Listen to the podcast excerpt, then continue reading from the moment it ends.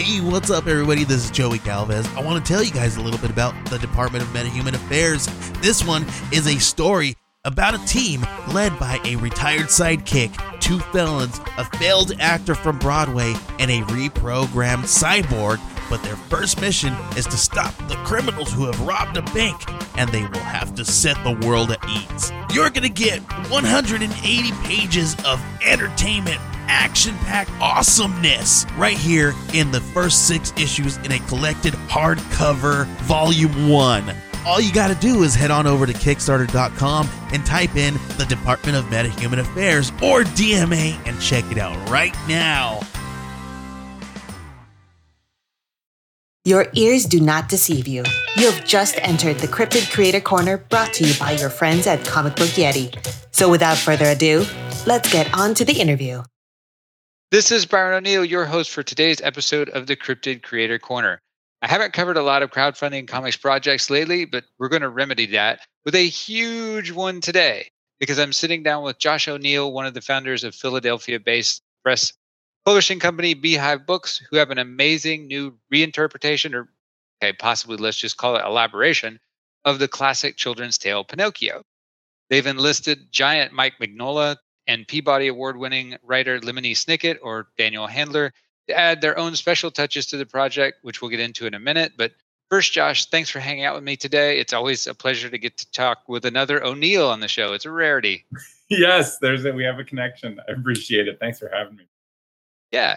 Well, this this project is big, like really big. As of recording this, it's setting at nearly what three hundred and fifty thousand dollars in pledges. Close to it, yeah, I, I, think so. We're over like our goal was fifty thousand, and we're over like six times. Totally, totally amazing. There's been such like a groundswell of support for this yeah. project. It's incredible. In under a week, how are you feeling? Feel great. I mean, I feel so like touched and honored and like you know, I've been so it, eh, we've been working on this for a long time. It's been like probably two and a half plus years we've actually been working directly on the book, and we've been talking about it with Mike for another couple of years before that. Um, so it's just been uh, uh, it's been hard not to talk about this before it was ready to share with people um, because yeah. I've been so excited about it as it's taken on its like different forms as as time has gone by. Um, and yeah, to be able to uh, actually talk about this thing and to see that other people are as excited by it and as enthusiastic about it as as we are um, is just incredibly heartening and and thrilling, and I think really like deserved uh, by by Mignola and Snicket, who just did such such amazing work on this totally unique edition of this book. Yeah, I think probably half of the artists that I interview on the podcast will cite Mike as a, you know, as an inspiration to them. So pretty amazing to have him on the project. Well, I wanted to talk a little bit about this project first and then widen the lens to bring in kind of the rest of the Illuminated Edition series from Beehive. But first, you know, why why choose Pinocchio? Well, it's just one of the craziest books that exists, in my opinion. Pinocchio is such a wild text, and it's, you know, it's despite being one of the most popular. Sorry, we have a guest on the ah, this is Rooster. But despite being one of the most uh, popular and most adapted literary works of all time, there must be thousands of adaptations. I have no idea how many there actually are. Um, but the original text gets a little bit lost uh, in all the endless amounts of adaptation and reimagining and re-envisioning. Uh, and when you go back to Carlo Collodi's original story, it is just so strange and kind of almost deranged and dark and weird and unique and really very much unlike virtually any of the adaptations uh, that I'm aware of, though they all have a strain of this sort of uh, Pinocchio, you know, darkness and gloom and anarchy uh, running through them. Uh, but this original source text um, is all anarchic humor and madness and darkness and strangeness. Um, and so it, it's just such a thrill to be able to draw people's attention uh, to the actual original text, uh, which you know it, it's strange to say it's kind of a misremembered book, but I kind of think it is, despite being so well remembered. I think I think in Italy it's considered really a national treasure, and I think kids grow up in Italy. Uh, but I think outside of outside of Italy and especially outside of Europe, uh, I, I, don't think that many people actually read the original story uh, that often. At least not compared to the number of people Disney movie or one of the million other adaptations. Uh, so uh, a, a, big goal for us in this illuminated editions line in general is sort of to refocus people on the original text for what it is in this moment now historically uh, as opposed to the sort of all, all, the different like you know cliches and adaptations and different uh, the, the different sort of systems of symbols and ideas that come to surround these classic texts. Like there's an original text that is still there and we can go still read it for what it originally was. And uh, that's always kind of an exciting thing for us to to sort of take things back to the context in which they were originally in and compare that to the context in which we all find ourselves right? Well you've worked with you know, a bunch of other heavy hitters um, on the other illuminated edition projects. You have dave McKean kent williams uh, jim woodring um, yuko shimizu yeah, uh, to so name a few. Yeah so how did you recruit mike to work on this one? Well i mean you know, when Maëlle and I founded Beehive and we first started this uh, this illuminated editions imprint, very beginning of the company in 2016, uh, we just sat down and made a list of who are the dream artists that we work with uh, for a series like this. And you know, it was partially just a list of our favorite artists, but specifically artists we thought would have something really interesting to say about different texts and uh, who had a sort of narrative sensibility and an ability to storytell and Mike was right at the top of that list uh, when we first started reaching out to people. And he was, I, I, I, didn't know Mike. I was just a massive fan of his work. Uh, and, you know, I somehow tracked down his, his email address through somebody. I don't even remember who, Uh, and he was, you know, on that first slate of, of uh, emails that we sent inviting people to be part of this line. And he got back pretty quickly saying, uh, oh, you know, I've always thought about doing Pinocchio. Uh, that was like the first thing he said. Um, and it was years before he was actually able to find time to work on it. You know, he expressed interest right away, but he was like, I'm so busy. I have all these projects that I'm trying to finish, maybe next year. And then we'd revisit it, you know, in six months to a year. And he would say, Oh, now now is not the perfect time. Like I, I do still want to do it, maybe in another year. And that went on for years until the pandemic hit. And then Mike was like, "This is the perfect time. I'm trapped in my house. I have really nothing to do. Uh, I could use like a really big project to get fully invested." And he really he worked on uh, almost you know almost nothing but Pinocchio for several months. It was like his his big thing for a while, and uh, and that was at this point almost two years ago. Uh, I, I guess early. Uh, trying to remember when Mike actually went all in and did the art. I guess it was late 20 no, it was early 2021, I think, was really uh, when he was when he was, you know, doing his deep dive and everything. Um, and so it took it's taken us a couple years to get the project off the ground, even though all the art was probably done by summer of 21, I think. Um, because then Lemony Snicket sort of joined in on the project. Uh, which was an amazing uh, an amazing evolution that the project took. So it's it's sort of it sort of took on a life of its own. It had this weird snowball effect where it kept getting bigger and bigger. Um, but it was just such a privilege uh, to see Mike's creative process up close and to get to talk to him about what his vision of Pinocchio was and about how we uh, present the story in a way that kind of kind of makes it new, uh, but really draws attention to Collodi's original text. Um, so yeah, it's just been it's been a wild ride, and uh, we're so lucky that we get to work with these brilliant people. And I'm my my goal as an editor is just always to to try to keep up with them and all of their brilliance and present their work in a way that's uh, in line with with their intentions and hopefully lives up to the incredible portfolios we've been lucky enough to get to present. Yeah, I mean, there are quite a few artists and illustrators who really had a chance to dig into their work with with COVID lockdown. As as you say, that what else are they going to do? Um, you know, Mike released the quarantine sketchbook.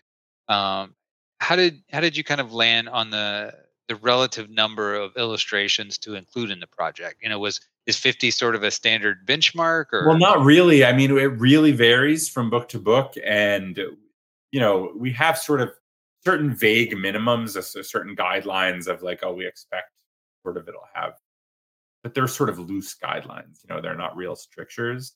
Sure. And then we kind of leave it up to the artist.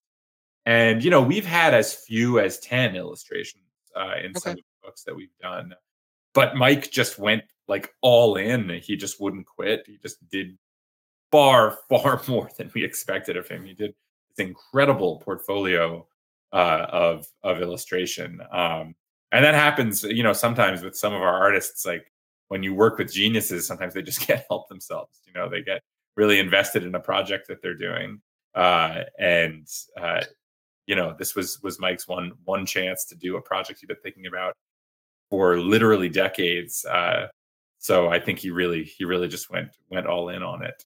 Really, totally amazing thing. Uh, watching as you know week after week he would deliver just another another email with another eight nine illustrations in it.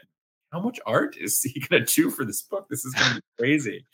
Um and we do a lot in uh in the interiors of some of these books to to try to find interesting ways to present the illustrations uh, from a design sensibility. We have them interacting with text sometimes in really interesting ways. And that's all uh, my partner Maëlle, who uh, co-founder of Beehive and our art director and the designer of all these books. Uh, it was fun to watch her and Mike uh, work together and try to sort of invent invent some interesting things with his artwork. Um, so the whole thing was just it was just a thrill. It was just like a, a ride from beginning to end.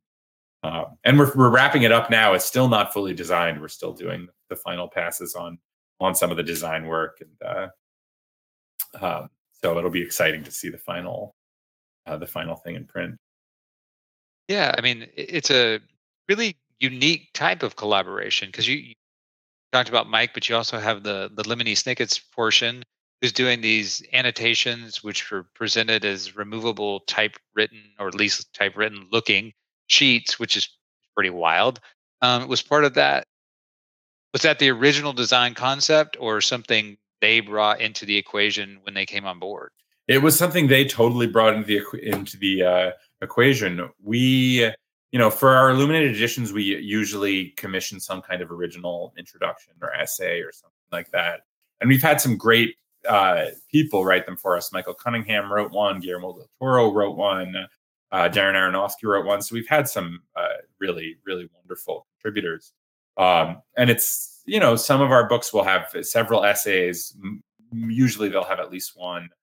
Uh, and Lemony Snicket was the top of our list. He was our first choice for a Pinocchio introduction. So that's what we reached out to him about. Uh, would you be willing to write an introduction to this uh, this edition of Pinocchio we're doing? And he came back to us and said, uh, I don't want to write an introduction, but I have something else I want to pitch you. I want to annotate the text uh, with the idea that Pinocchio is such a legendarily insane book that it will drive me slowly out of my mind as I as I move through it. And so you'll get to see my psyche sort of dissolving under the weight of the absolute madness of Collodi's story. Um, okay, that's that's brilliant. That's amazing. it's that's totally really cool. different from anything we've ever done before.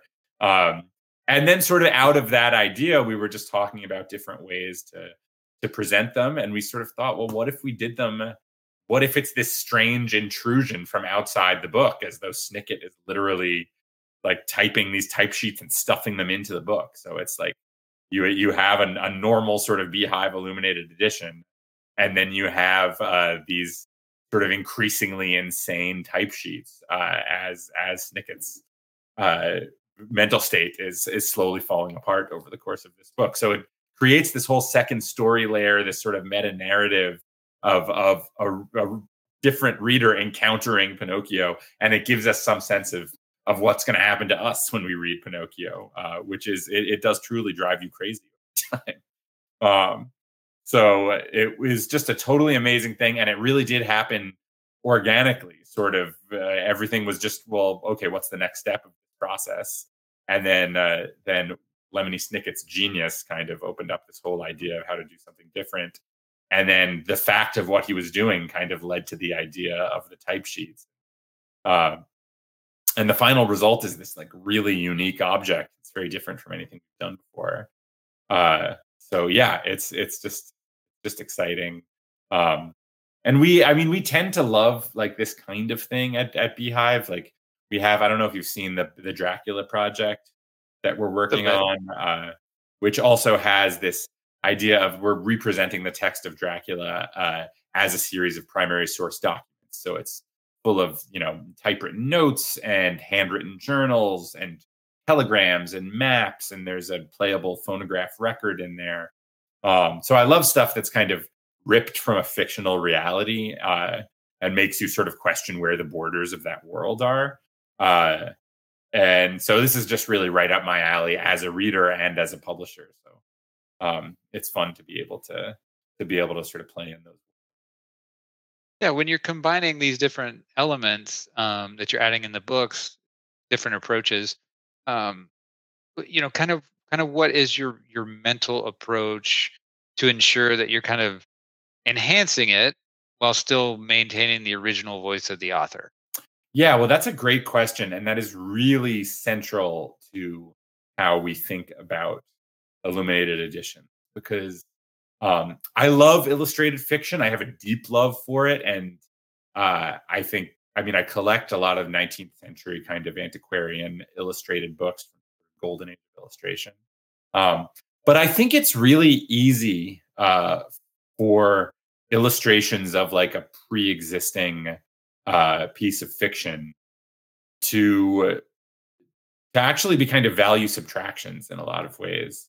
Uh, because part of the appeal of fiction is that there's a sort of mental work that the reader brings.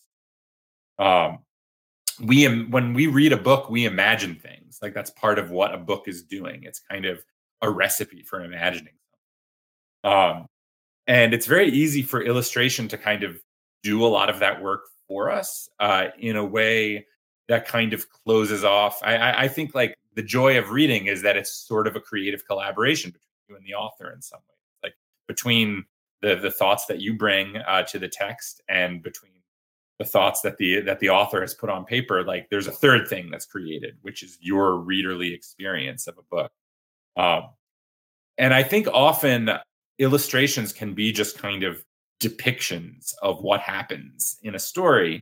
And so they kind of lock down the reader's imagination in some ways because they sort of take away that invitation to play with the author. Uh, so we really always try to approach, uh, you know, they're really driven by our artists, uh, these books. But when we when we start editorial conversations with our artists, we really try to focus them on what uh, what the conceptual idea behind the illustration portfolio is. We really try to steer away from the easiest possible approach, which is just what are the big dramatic moments in this story and can I illustrate? Um, to me, it's much more interesting to approach things from some slightly more sideways angle. Um, what's like a vision of illustration that we can bring uh, to this thing that's that's not just taking the work that the author already did and depicting it. Um, one of my favorites, and we I think we've come up with different solutions uh, with the artist for for each of the books we've done in this series. Uh, one of my favorites was when we worked with Brecht Evans on Peter Pan.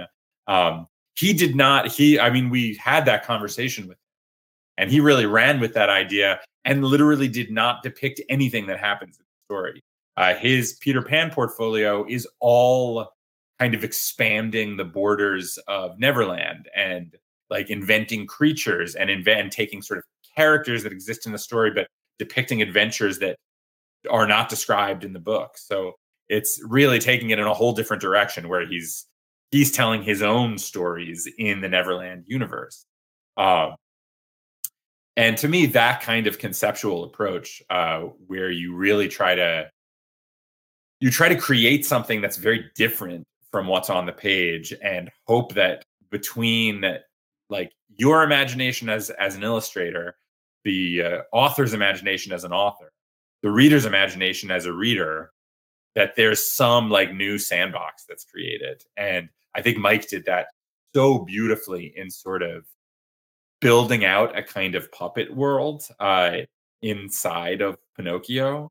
Um, instead of like illustrating a lot of these big dramatic moments, he's kind of uh, giving you this sort of like proscenium stage and like a cast of characters and uh, oh, a, a sort of uh, a lot of what he did reminds me of. Uh, I don't know if you know what toy theater is, uh, but in like the early 20th century, like there was like a really popular uh, like trend of eh, like creating these little like cutout paper doll puppets, and uh, often they would be printed in the newspaper, like sort of uh, the idea being that you could you can cut them out of the newspaper and you can paste them onto like a popsicle stick, and then you have these little puppets that you can use to like put on plays. Uh, a lot of what Mike is doing with his portfolio reminds me of sort of toy theater stuff because they'll be like very minor characters and they'll be they'll do little portraits of them. Um, and so a lot of it is kind of uh, creating a, a sense of this world and inviting you as the reader to like bring it to life uh, in a sort of imaginative way. Um, and yeah, to me, that's a lot of the joy of of of what Mike did. Is it, it really there's a sense of playfulness to it and a sense of humor to it, and I think those things really exist in Collodi's work also. Uh, and so I really do feel like they're in, they're inviting the reader uh, into a sort of like playful relationship text, which is really what we hope all of our illuminated editions do. And I think this is really brilliant. Well, this is the tenth illuminated edition, and it's it's fair to say you're certainly making this one special. Um, presentation is everything. So talk to me about kind of the the physical physical construction of the volumes themselves. You know what goes into it exactly. You know with the printing? You know, how are we doing that? That sort of thing. Well, we have a sort of standardized uh, construction of these books. They're all like a, a big, oversized nine by twelve format, um, which is really designed to uh, allow the artist like a lot of space to work and to really like draw the eye to the to the visual aspects. Um, they each come in a slipcase, which is both embossed and debossed, so it creates a kind of three dimensional sculptural layer on the slipcase. The slipcase has a die cut circle that shows the art inside. Um, and a, a, big part of like our concept for this design is that uh, when I first uh, came up with the idea for this line, uh, it, it, was really inspired by my obsession with uh, 19th century antiquarian, like small press illustrated books, uh, which were often like books aimed at adults uh, that had like, you know, beautiful, beautiful illustration in them and incredible design. Um, but then when I started working with Maëlle and we started building this this line and sort of conceptualizing it, uh, what we realized we could do was we we didn't want to do something that felt busty and old fashioned and uptight and Victorian. Um, as much as I really, really love those books, uh, they're of their time. So we started thinking about what would the books of now look like if they had this level of of design and of obsessive engineering and craftsmanship. Uh, so we came up with this look for them that feels, in my opinion, kind of futuristic. They almost feel like they're from, uh, you know, the the 22nd century of antiquarian publishing. Um, so that's part of the joy of them is taking these hundred year old texts and and presenting them uh, in this sort of incredibly sleek, incredibly designy, incredibly sort of like futuristic voice. Um, so they're uh, they're really intended to to like bring uh, uh, these stories of the past into the future of publishing. Kind of how we think about it.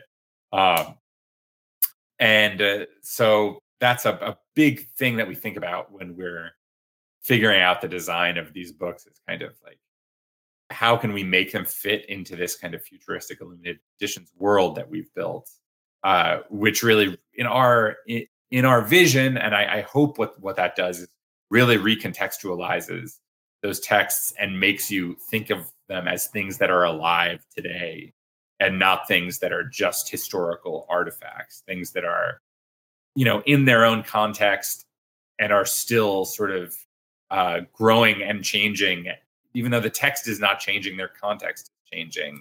So we're bringing them into confrontations with the world as it exists now and with readers as they exist now and with the preconceptions that people bring um, and the the uh, you know personal narratives that people bring. And so that's something that we think about a lot uh, when we think about how to design these things. Uh, and it's it's really Maëlle's Maëlle's brilliance. Like she has a way of thinking about this stuff really unique and her own uh, and I really don't think these books look like anything else that's on bookshelves. Um, and that's that's really exciting to be able to do something that really feels singular and that's that's part of her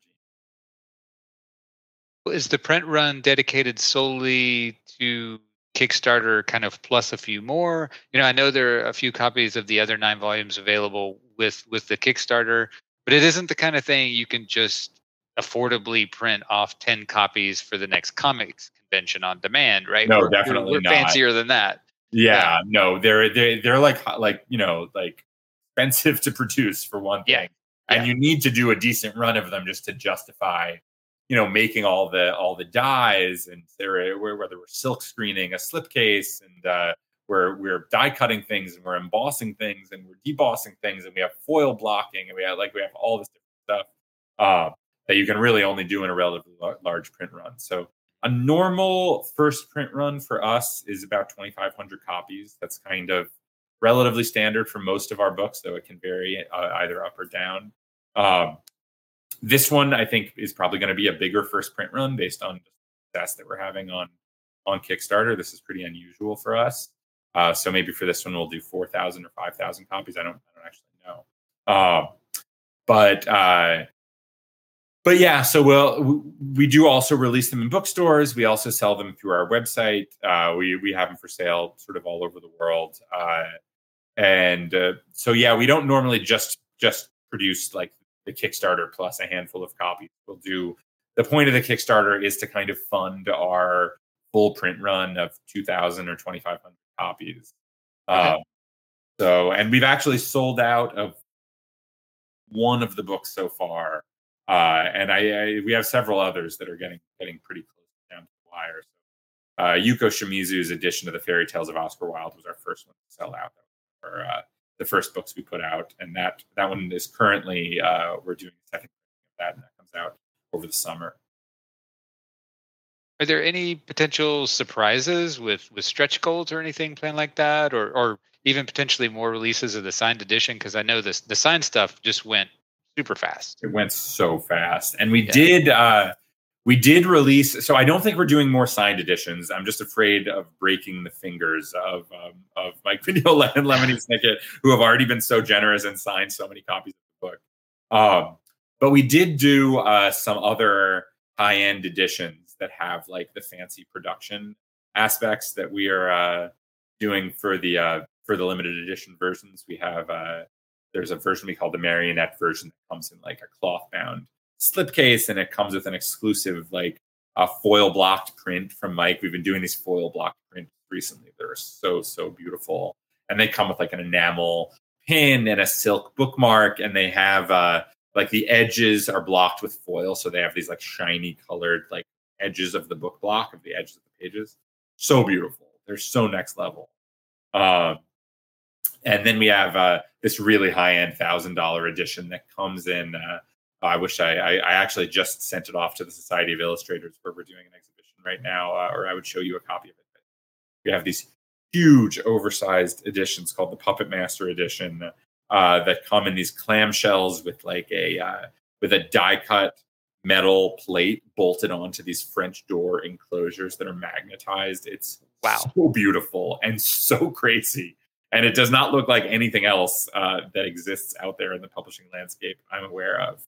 It's um, like a grimoire almost. Exactly. Like, it does. Yeah. It looks like this crazy, huge, like spell book.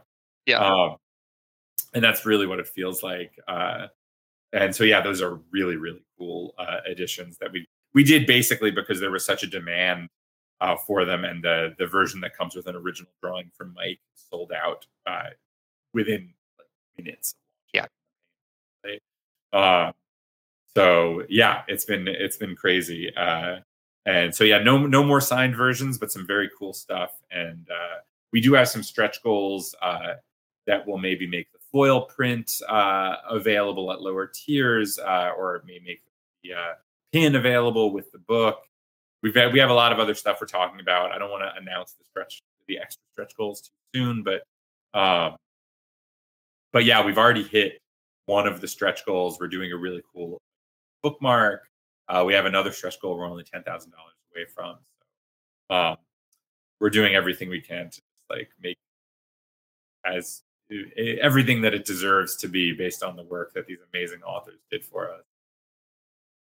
Well, let's talk about some of why you wanted to go and, and do kind of rework these classics in the first place. You know, as a publisher, you could take on any number of projects. You could go on in a lot of different directions. You've kind of already talked about your your love of the of the older books like that. Um, but you also could have taken there's there's a lot of stuff out there right now, like uh, Leigh Bardugo's Shadow and Bone, right? That that would a, an edition like this w- would certainly shine. You know, yeah, so, totally. so why the classics?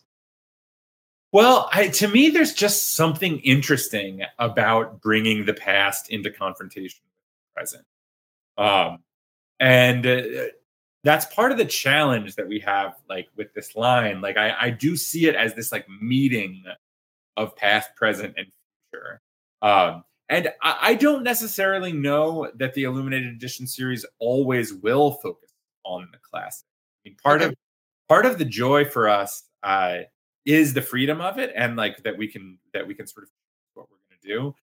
And a part of that freedom is the fact that we get to build our own idiosyncratic canon here.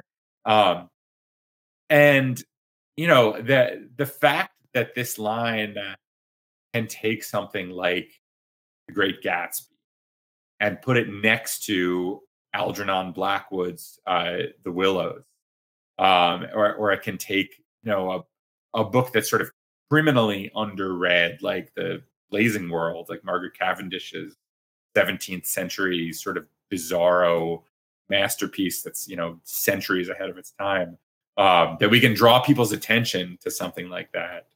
Um, and it sits alongside crime and punishment uh, and that those those literary classics like gatsby and crime and punishment can sit alongside things that are seen more as genre classics like the island of dr moreau um, the fact that we get to build this shelf of books uh, that include like you know somewhat obscure masterpieces and then absolutely universally beloved classics that they include children's literature and Dostoevsky alongside each other. It's all a reflection on on our tastes and predilections, meaning mine and Maëlle's, the the tastes of the artists that we work with, uh, the the tastes of the readers and collectors who support our work and, and make it financially possible. Uh, and what you wind up with is this thing that has the, there's all these rivers that that that flow into this one tributary, and you get this really cool series of books that kind of makes this statement about literary history. And that statement may be somewhat self-contradictory and it may be coming from various directions. Uh, but as it's growing, I think there is a sort of like creative vision that kind of emerges from it. Um, and we get to kind of tell a little story about literary history uh, in in that challenge, and uh, that to me is is a genuine pleasure uh, and a really unique thing to have to try to figure out and to get to think about. Um, and so that's the impulse behind it. But you know, I, I I don't think we're necessarily married to every every book being you know, in the public domain or older than a certain age. Uh, uh, we want them all to fit, and we do see all of these as classics. But there's modern classics being produced every day. You know, I, we, if we get to make decisions about what's a classic and what's not, uh, that's a that's a prerogative that we you know maintain for ourselves and for and for our authors and for our illustrators. Doing my background research it, it sounds like there was a bit of a family legacy to to it or at least an influence uh, from your grandparents. I, I, was reading something about your your grandfather hirsch and, and your grandmother which instilled in you this love of books. Well yeah i mean my my grandfather uh, who was also from philadelphia i'm not from philadelphia but i've lived here for many years uh, but he he grew up here uh, and he was a you know he was a just a book lover and a collector of books and my grandmother still has his you know giant like like overstuffed library. Uh but at some point she gifted me uh his his collection of antiquarian like illustrated fiction um which are i mean it's just amazing how beautiful books are. And I've been obsessed with them since I was a child, looking at them at my grandparents' house. Um, and something that I only noticed, you know, many years later, uh, as I as I was, you know, getting interested in, in publishing myself and was was was doing some comics publishing and things like that. Um, I realized how many of these books were produced by small presses. Uh, and I realized even that some of them uh, had a page in the back where they thank uh, their subscribers uh, who would, you know, subscribe to that, like buy every copy of every, or buy a copy of every book that these small presses would put out. So that would be one way that they could afford to do small print runs of these really high end, like gorgeous incredibly beautifully designed books. And I noticed that and I was like, this is a Kickstarter, basically. Um, this is the exact same business model that we're working off. They these these presses had a relatively small readership. They did not have huge corporate backing. Um, but they were able to do these incredibly beautiful things because they had a committed audience of readers. It was a small audience, but it was a committed audience. They knew they would follow them book. They could rely on them to fund project after project. Um, and a lot of these small presses were even based in Philadelphia uh, because, you know, I assume that's the reason uh, that my great grandfather collected so many of these books because they were they were more available in Philly bookstores. Uh, so that was really fascinating to me, and it made me feel a kinship uh, with a sort of Philadelphia literary tradition as a Philadelphia press publisher. Um, and it just made me think about the fact that you know, a big part of the reason we launched Beehive is just a feeling that the publishing industry is broken in many ways and it doesn't allow you uh, to produce the kinds of things that I believe should exist in the world. And I think that there is a readership for that. I think there's an audience of people that will buy them, but they just kind of don't fit into the publishing landscape as it's currently constituted.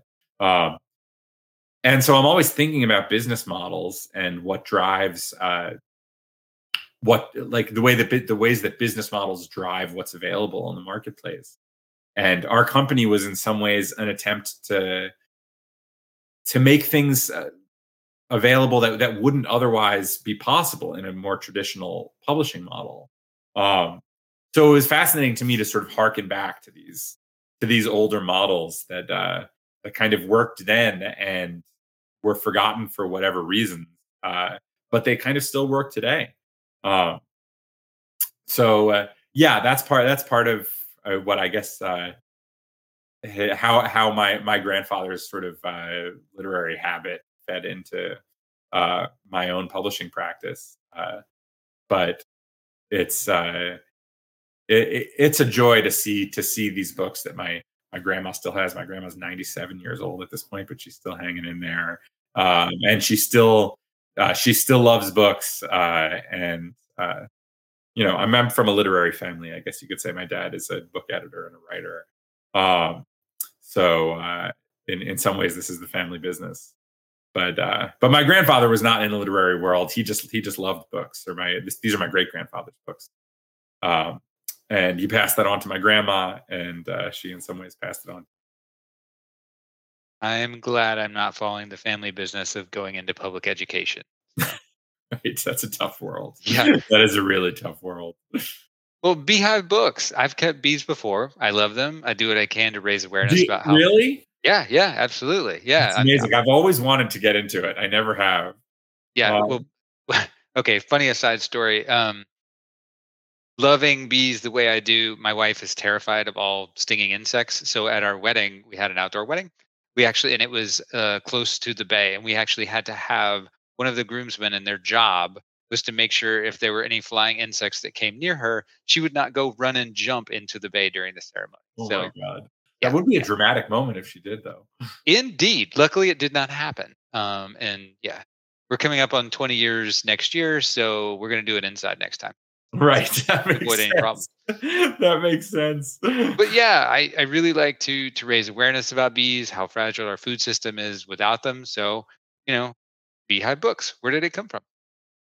Well, I mean, the idea was just that we uh, we had this this business model in mind, which is basically a crowd-funded model. For like we we know if we can get people behind this thing, we'll be able to do a lot of. Um, so part of the idea behind it was that there is a community of these passionate uh, and creative individuals that is behind all. I uh, I love the idea that our readers are not just customers; they're not on the receiving end of all this stuff. It's their funding that makes this possible. It is literally like they are in a in a very real material way the co-creators of this line and therefore the co-creators of these books so we had this idea in mind where we sort of consider our readers to be our collaborators. Um, and I just love this vision of you know a, like a countless horde of these these tiny little creatures who together can create this massively beautiful and mysterious like organic factory that produces this incredibly sweet and beautiful stuff um, and I, I, find that like very inspiring just in the natural world, the idea of what bees actually are and what they do. And I find it very inspiring as a metaphor that, that people can can do that together. You know, we're all individually so small and like there's only so much we can do as as fragile tiny humans. But when we really come together and work on something collaborative and creative, we do like magical, beautiful stuff. And so so that was uh Maëlle was the one who named the company. We had this uh, idea for a company, and we were just brainstorming ideas. I think we between us we probably came up with 800 ideas for the possible name, and we didn't like almost any of them. Uh, but as soon as she said, "What about Beehive Books?" It's alliterative and it has this collaborative quality, and it just sounded. As soon as she said it, I think that's perfect name for our company. That's it. Um, and yeah that was kind of kind of it uh, from from that point on and uh, we were reflecting on it recently you know we've been doing this since 2016 and we were like you know i still like the name i'm not tired of saying it like i i still feel good about beehive books and that after seven years if you're not bored of it and you wish you had a cooler different name uh, that means it must be the right name for us so we got to live with it now yeah, no, totally. And uh in you know, in many other we could have come up with another name that we're like it sounded cool at the time and now it's it's who we are, so it's fine. But uh yeah. I, I, I wish we had something sexier. But uh I really like Beehive books. Uh and it really does make me feel good about the fact that it it honors our, our not just our our authors and our collaborators, but our our readership too. Because um, I always try to keep an eye on the material nature of these things, like the the fact that the funding of the readers is making it possible, the fact that the the labor of our printers is making it possible, the fact you know it's so easy to sort of fall into a sort of uh, term I'm, I'm looking for, like a sort of auteur theory trap about books that they are really like the creation of one author and that's what makes them what they are. They're uh, you know they they come from a million directions at the same time and they are physical objects that the author had lit- very little to do with creating in a lot of ways and uh, um, and there's a know, tremendous amount of collaboration that goes into them and uh, and there's just material circumstances that make them possible or not possible. Uh, so I, I, I always try to think about that when we when we think about what we're doing here um, and i'm glad that we have a name for our business that kind of the kind of uh, kind of honors the like collaborative creation uh, that goes into publishing well yours is a kind of an interesting progression when i was reading about it comics writer, comic shop owner, indie comics festival organizer, illustrated book peddler. Sound like a bit of a restless spirit. So, you think the publishing world is is your stopping point, or are you going to come full circle and end up writing again? I, I mean, I do still write. Uh, I, I do still write comics and other stuff and criticism uh, sometimes. How do you have Uh, time to do all that? It's That amazing. is the problem. I don't have Yeah. as much time as I used to. Yeah. Um, but yeah, I mean, uh, we, we I, I've done a, several graphic novels and stuff. Uh, we have I have a graphic novel that uh, my friend Gideon Kendall, who's an amazing uh, illustrator and cartoonist, and I are, are working on right now. That we're actually uh, we're trying to pitch to other publishers and stuff. Um, but I don't have as much time as I used to to work on on creative projects. Beehive kind of became the creative project at some point. Uh, but really, I think like where my heart is is like in two places, I guess. Like I just love like comics and illustration and storytelling. Um, and I love collaboration. I really, really like getting to work with people who are much smarter and more talented than me. Like that to me is always the most exciting thing when you get to collaborate with someone who you feel genuinely in awe of and challenged to try to keep up with, uh, which I feel about pretty much all of my collaborations. That's how I feel about Maëlle, who's my partner in Beehive. Like I always feel like she's such a genius, and I'm just trying to keep up with her. And uh, with our authors that we we work with, I just feel so honored by the fact that we get to like have this collaborative, creative uh, relationship. Um, and it's a part of what I was drawn to about comics writing. I just love working with with illustrators and trying to figure out interesting things uh, that will bring out the best in in their work and try to come up with images that'll keep them engaged and challenged and uh, um, and excited about about the work. Um, so it, I guess, if you look at like sort of my resume, it does feel like a lot of chaotic like stuff, but in the experience of it, it all really just feels like sort of one foot in front of the other, and then interesting stuff happens, and you kind of pursue those interesting things. And I think the through line is being interested in collaborating uh, and and you know building communities, creative community, and uh, uh, really trying to trying to work with other people to try to it. I, I you know I, I went to school for for writing. I mean, writing is uh, what I studied in college, and uh, at the at that time in my life, my my life plan was just to be a writer.